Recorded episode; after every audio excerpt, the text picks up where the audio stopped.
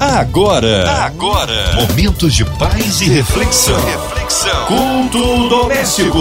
A palavra de Deus para o seu coração. Deus é bom em todo tempo, em todo tempo Deus é bom. Mais um culto abençoado para você que está aqui ligadinho na 93 FM. É, e junto com a gente, pastor Antônio Carlos Mendonça, da Igreja Evangélica Ministério Betel da Taquara. A paz, pastor Antônio Carlos, que bom recebê-lo aqui em mais um culto. A paz do Senhor, minha irmã Márcia Cartier, a paz do Senhor e uma excelente noite para todos os ouvintes da Rádio 93 FM. Amém! Hoje a palavra aí no Novo Testamento, pastor? O texto que nós estaremos compartilhando hoje, nesta noite, está no Novo Testamento, no Evangelho de Jesus, segundo escreveu São João. O capítulo é o de número 14, o verso de número 5 ao verso de número 12. A palavra de Deus para o seu coração. Assim diz as sagradas escrituras. Disse-lhe Tomé: Senhor, nós não sabemos para onde vais. E como podemos saber o caminho? Disse-lhe Jesus: Eu sou o caminho, e a verdade e a vida. Ninguém vem ao Pai senão por mim. Se vós me conhecesseis a mim, também conhecereis a meu Pai, e já desde agora o conheceis e o tendes visto. Disse-lhe Filipe: Senhor, mostra-nos o Pai, o que nos basta. Disse-lhe Jesus: Estou há tanto tempo convosco e não me tendes conhecido, Filipe. Quem me vê a mim, vê o Pai. E como dizes tu, mostra-nos o Pai. Não crês tu que eu estou no Pai e que o Pai está em mim? As palavras que eu vos digo, não as digo de mim mesmo, mas o Pai que está em mim é quem faz as obras. Crede-me que estou no Pai e o Pai em mim? crede-me, ao menos por causa das mesmas obras, na verdade, na verdade, vos digo que aquele que crê em mim também fará as obras que eu faço, e as fará maiores do que estas, porque eu vou para o meu Pai. Meus amados irmãos, estamos diante de um dos textos mais lindos da Bíblia Sagrada. Estamos diante de um diálogo, diante de algo muito impactante. Jesus ele percebe no momento que ele está com seus discípulos, Jesus ele percebe que o coração dos discípulos está meio agitado, está meio aflorado, está meio perturbado. Jesus percebe que o cenário é um cenário diferente. E Jesus vai dialogar, Jesus vai discipular, Jesus vai tratar, Jesus vai cuidar dos seus discípulos. Jesus vai trazer paz ao coração dos discípulos. Jesus percebe que os ânimos estão aflorados, Jesus percebe que há algo diferente no coração dos discípulos. E Jesus vai trazer uma palavra para o coração de todos esses discípulos. Jesus vai falar de uma morada. Jesus vai falar de algo que está sendo preparado não só para os discípulos, mas também para os nossos corações. É dentro deste cenário que Jesus ele vai dizer que vai preparar uma morada para cada um de nós. E exatamente que quando tudo parecia que estava com muita clareza, é que Tomé, é que Felipe vão trazer duas perguntas que Jesus ainda percebe que o coração deles está meio aflorados, que os ânimos estão meio aflorados. E Jesus ainda vai trazer mais paz ainda ao coração deles. Jesus tentou trazer clareza, dizendo: fiquem em paz, fiquem tranquilos. Eu vou preparar um lugar para vocês diferente. Eu vou preparar uma morada para vocês diferente. Não uma morada que pode se corroer, que pode se corromper. Eu vou preparar uma morada espiritual. Os corações dos discípulos ficam mais agitados ainda porque agora eles percebem que aonde é que esta morada está sendo construída? Aonde será esta morada que está sendo aí produzida? E é neste momento que Tomé vai fazer uma pergunta que Tomé vai é, é, é, é colocar para fora é, é, o que está dentro do seu íntimo. Tomé vai dizer: Senhor, nós não sabemos para onde vais, mostra-nos o caminho. Aí Jesus vai dizer para Tomé: Tomé, eu sou o caminho. Pense você tentando ir para um lugar e você não sabe aonde é o caminho. Hoje é muito fácil nós pegarmos um GPS e digitarmos um endereço para chegarmos no caminho que nós projetamos, que nós almejamos. E aí, diante do GPS, se você tem conhecimento técnico, você tem conhecimento logístico, alguns caminhos que o GPS possa te direcionar, você vai ignorar para que ele não possa te colocar em uma zona de risco. Mas se você tem o um conhecimento, você ignora e você sabe que aquele caminho é um caminho seguro. E o que Tomé está dizendo, Senhor, mostra-nos o caminho, porque eu não sei aonde é o caminho. Aí Jesus vai dizer assim: Tomé, eu sou o caminho, eu sou a verdade, eu sou a vida. E ninguém vai a Deus a não ser por mim. Tomé não tem atalho. Tomé fica em paz, porque não tem método mais fácil, não tem método mais ajeitável. Eu sou o caminho. O caminho pode ser estreito, mas eu sou o caminho.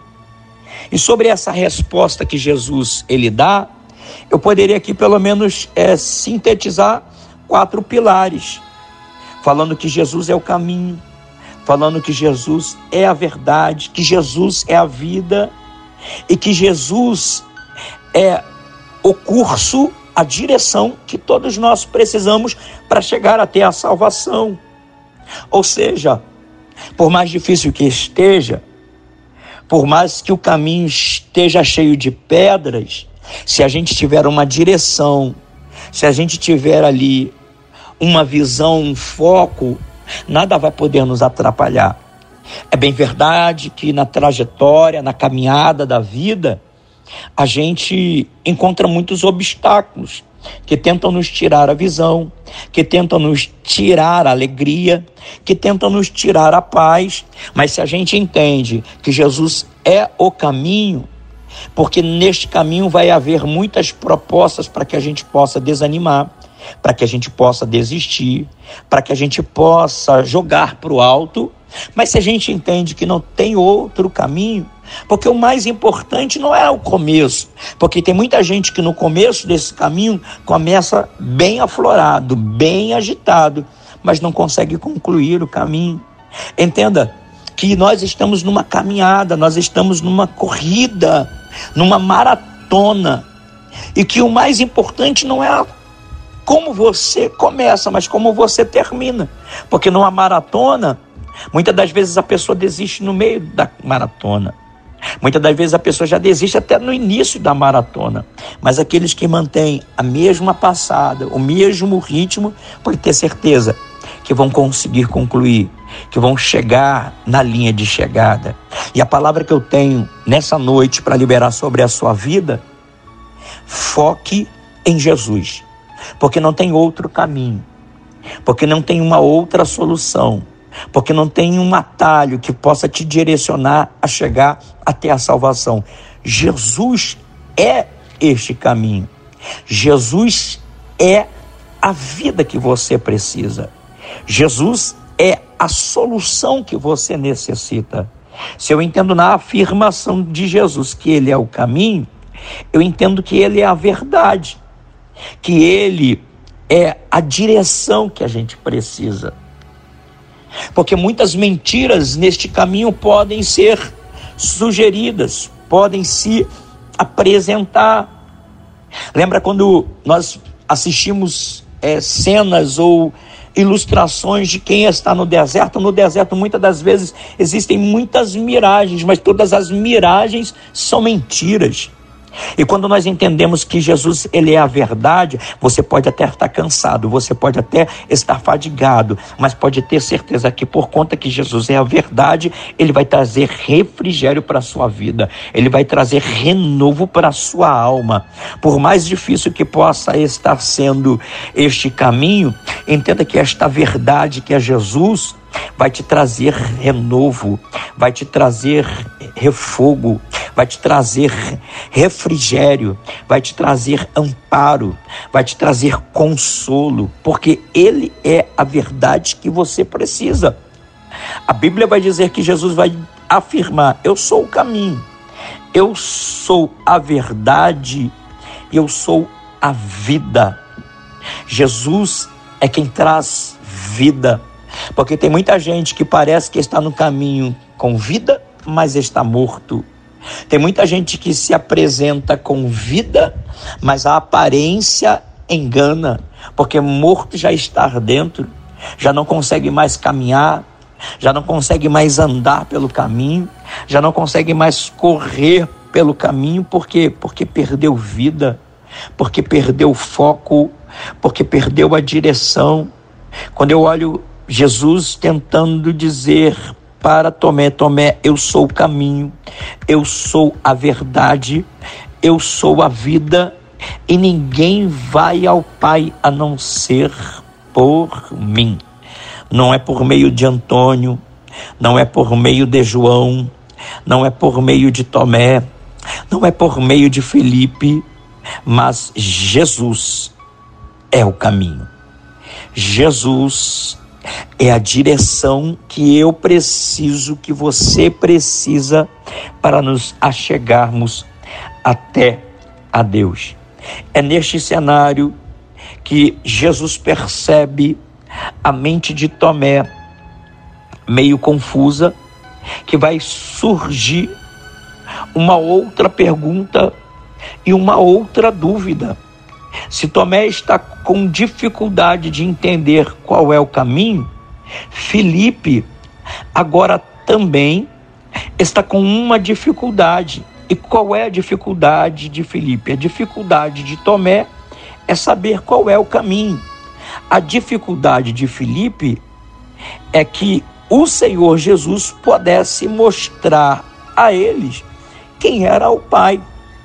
E isso meio que choca um pouco Jesus, porque Jesus vai falar: Felipe, eu já estou com vocês neste ministério mais de três anos. Felipe, eu já estou com vocês ensinando, mostrando o Pai há mais de três anos. Felipe já está na escola teológica de Jesus. Jesus já está ali ensinando o lado cristocêntrico, não só para Felipe, mas para Tomé e para todos os discípulos. Agora Felipe vem com uma pergunta: Senhor, mostra-nos o Pai. Jesus vai virar para Felipe e vai dizer para Felipe: Felipe, quem vê a mim vê o Pai.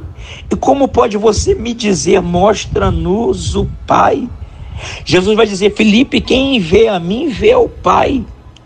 E o que mexe comigo é exatamente isso. Jesus está em terra humana, Jesus está em forma humana, mas com as mesmas atitudes do Pai.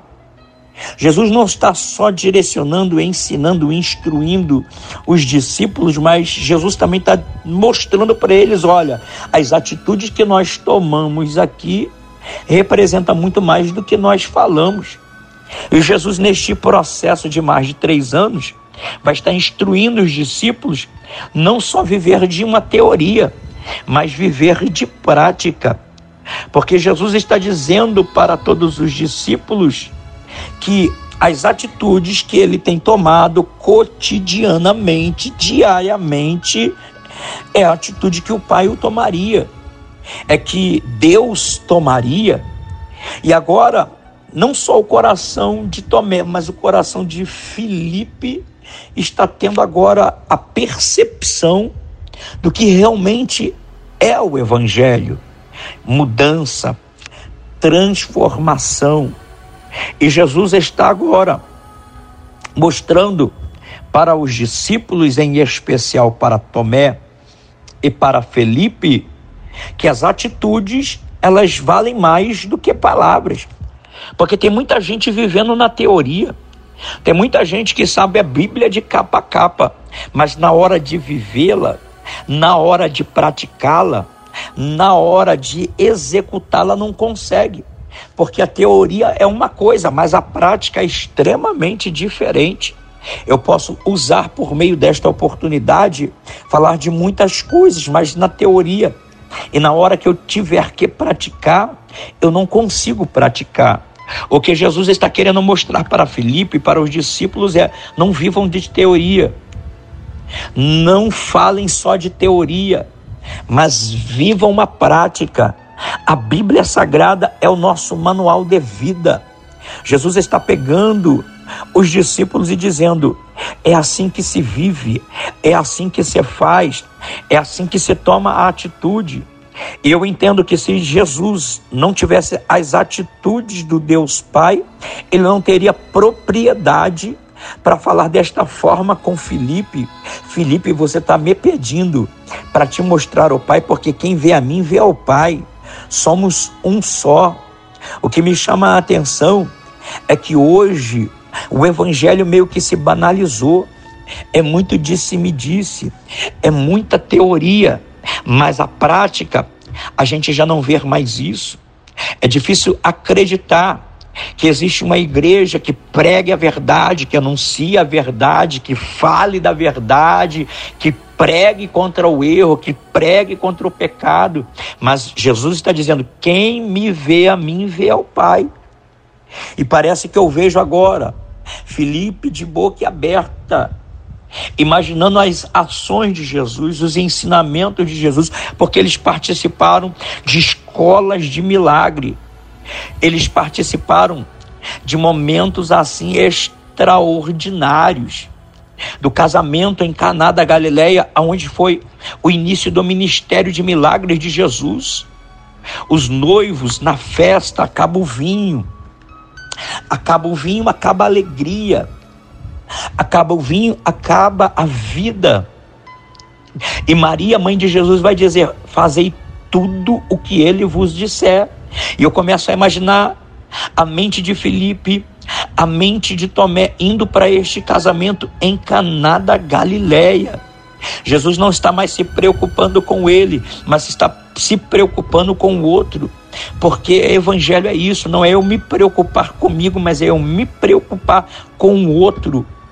Parece que eu vejo a mente de Felipe, a mente de Tomé indo agora para as ruas de Jericó. Um cego que está assentado à beira do caminho, sem esperança, sem expectativa, sem mais nada no seu coração, e ele ouve um barulho diferente e pergunta: Quem está passando pelas ruas? E alguém vai dizer: É Jesus, o Nazareno, é Jesus de Nazaré. E aí ele não enxerga Jesus de Nazaré, mas ele enxerga Jesus na genealogia da raiz de Davi, vai dizer: Jesus, filho de Davi, tem misericórdia de mim. Filipe e Tomé começam juntamente com os discípulos a entender, a pegar a senha, a pegar a visão, a pegar a pérola e entender que eles precisavam mudar. E a mudança começa aqui, ó, na nossa mente. Muitas das vezes a nossa mente está cauterizada para as coisas do reino de Deus. E para que eu possa fechar, para que eu possa concluir, Jesus vai virar para Felipe, Jesus vai virar para Tomé, Jesus vai virar para os discípulos e vai dizer assim: Olha, na verdade, na verdade, vos digo que aquele que crê em mim também fará as obras que eu faço e as fará maiores do que esta, porque eu vou para o meu Pai. E aí Jesus deixa uma promessa para a minha vida e para a sua vida. Eu não sei o problema, eu não sei a dificuldade, eu não sei o ânimo, eu não sei a situação que você está vivendo, mas eu vim aqui nessa noite para liberar uma palavra para quem tem glória para dar. Jesus vai deixar esta promessa sobre a minha e sobre a sua vida. Aquele que crê em mim também fará as obras que eu faço e as fará maiores do que esta. Se Jesus curou o cego, se Jesus alimentou uma multidão, se Jesus operou milagres num casamento, ele está dizendo: se você crê, você fará obras maiores. Se você crê, você fará coisas maiores do que Jesus. Guarde isso no seu coração. Mas, pastor, eu estou enfrentando muitos problemas, mas, pastor, eu estou enfrentando muita dificuldade. Eu estou pensando de parar no meio do caminho. Eu estou pensando em abandonar tudo. Ei, ei, ei, levante o seu semblante, porque a palavra é liberada sobre a sua vida. Em ambientes proféticos, palavras que são liberadas se tornam declaradas decretos para a sua vida. Hoje é noite de renovo, hoje é noite de restauração, hoje é noite de mudança de mente. Porque se o teu pensamento era em parar, se o teu pensamento era em desistir, Deus está dizendo: vou te dar uma direção, vou renovar a sua vida. Que Deus possa abençoar a sua vida, que Deus possa abençoar a sua casa, que Deus possa abençoar a sua família. Glória a Deus. E glória a Deus. Amém! Glórias a Deus! Que palavra abençoada, poderosa! Cremos um Deus vivo. Nesse momento, vamos orar, né? É pastor Antônio Carlos já já intercedendo pela sua vida, incluindo você e toda a sua família. Nossa irmã Soloplasta Fabiano, nossa irmã Evelise de Oliveira, Marina de Oliveira, Andréa Mari Família, Cristina Xisto e Família. A cidade do Rio de Janeiro, nosso Brasil, autoridades governamentais, você encarcerado no hospital, numa clínica. Cremos um Deus de misericórdia e de poder, é, incluindo você que precisa de um milagre, seja qual for a área da sua vida, também pela minha vida e família. Vamos orar, pastor Antônio Carlos Mendonça, pelos nossos pastores, missionários em campo, pelo nosso pastor Antônio Carlos e toda a sua família. Oremos, pastor.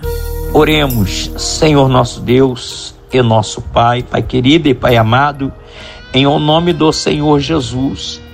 Eu oro, meu Pai, por toda a Rádio 93 FM, pela MK Music, por todo o nosso país, por todo o Brasil, por nossa economia, pelos enfermos, pelos aflitos, pelos enlutados, por todas nossas autoridades governamentais, por todas as igrejas evangélicas no nosso estado, no nosso país, em todo o mundo. Toma todas as famílias, missionários que estão no campo.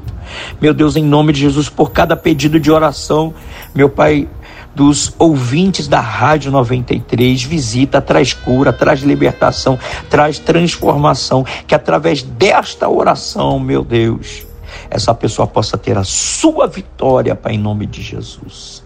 Amém. E graças a Deus. Amém. Deus é tremendo, Ele é fiel, vai dando glória, meu irmão, recebe sua vitória. Deus é tremendo. Pastor Antônio Carlos Mendonça, o povo quer saber horários de culto, contatos, mídias sociais, suas considerações finais. Márcia Cartier, muito obrigado, muito obrigado por mais essa oportunidade. É uma honra poder estar aqui ao seu lado, é uma honra poder estar mais uma vez aqui presente na Rádio 93 FM.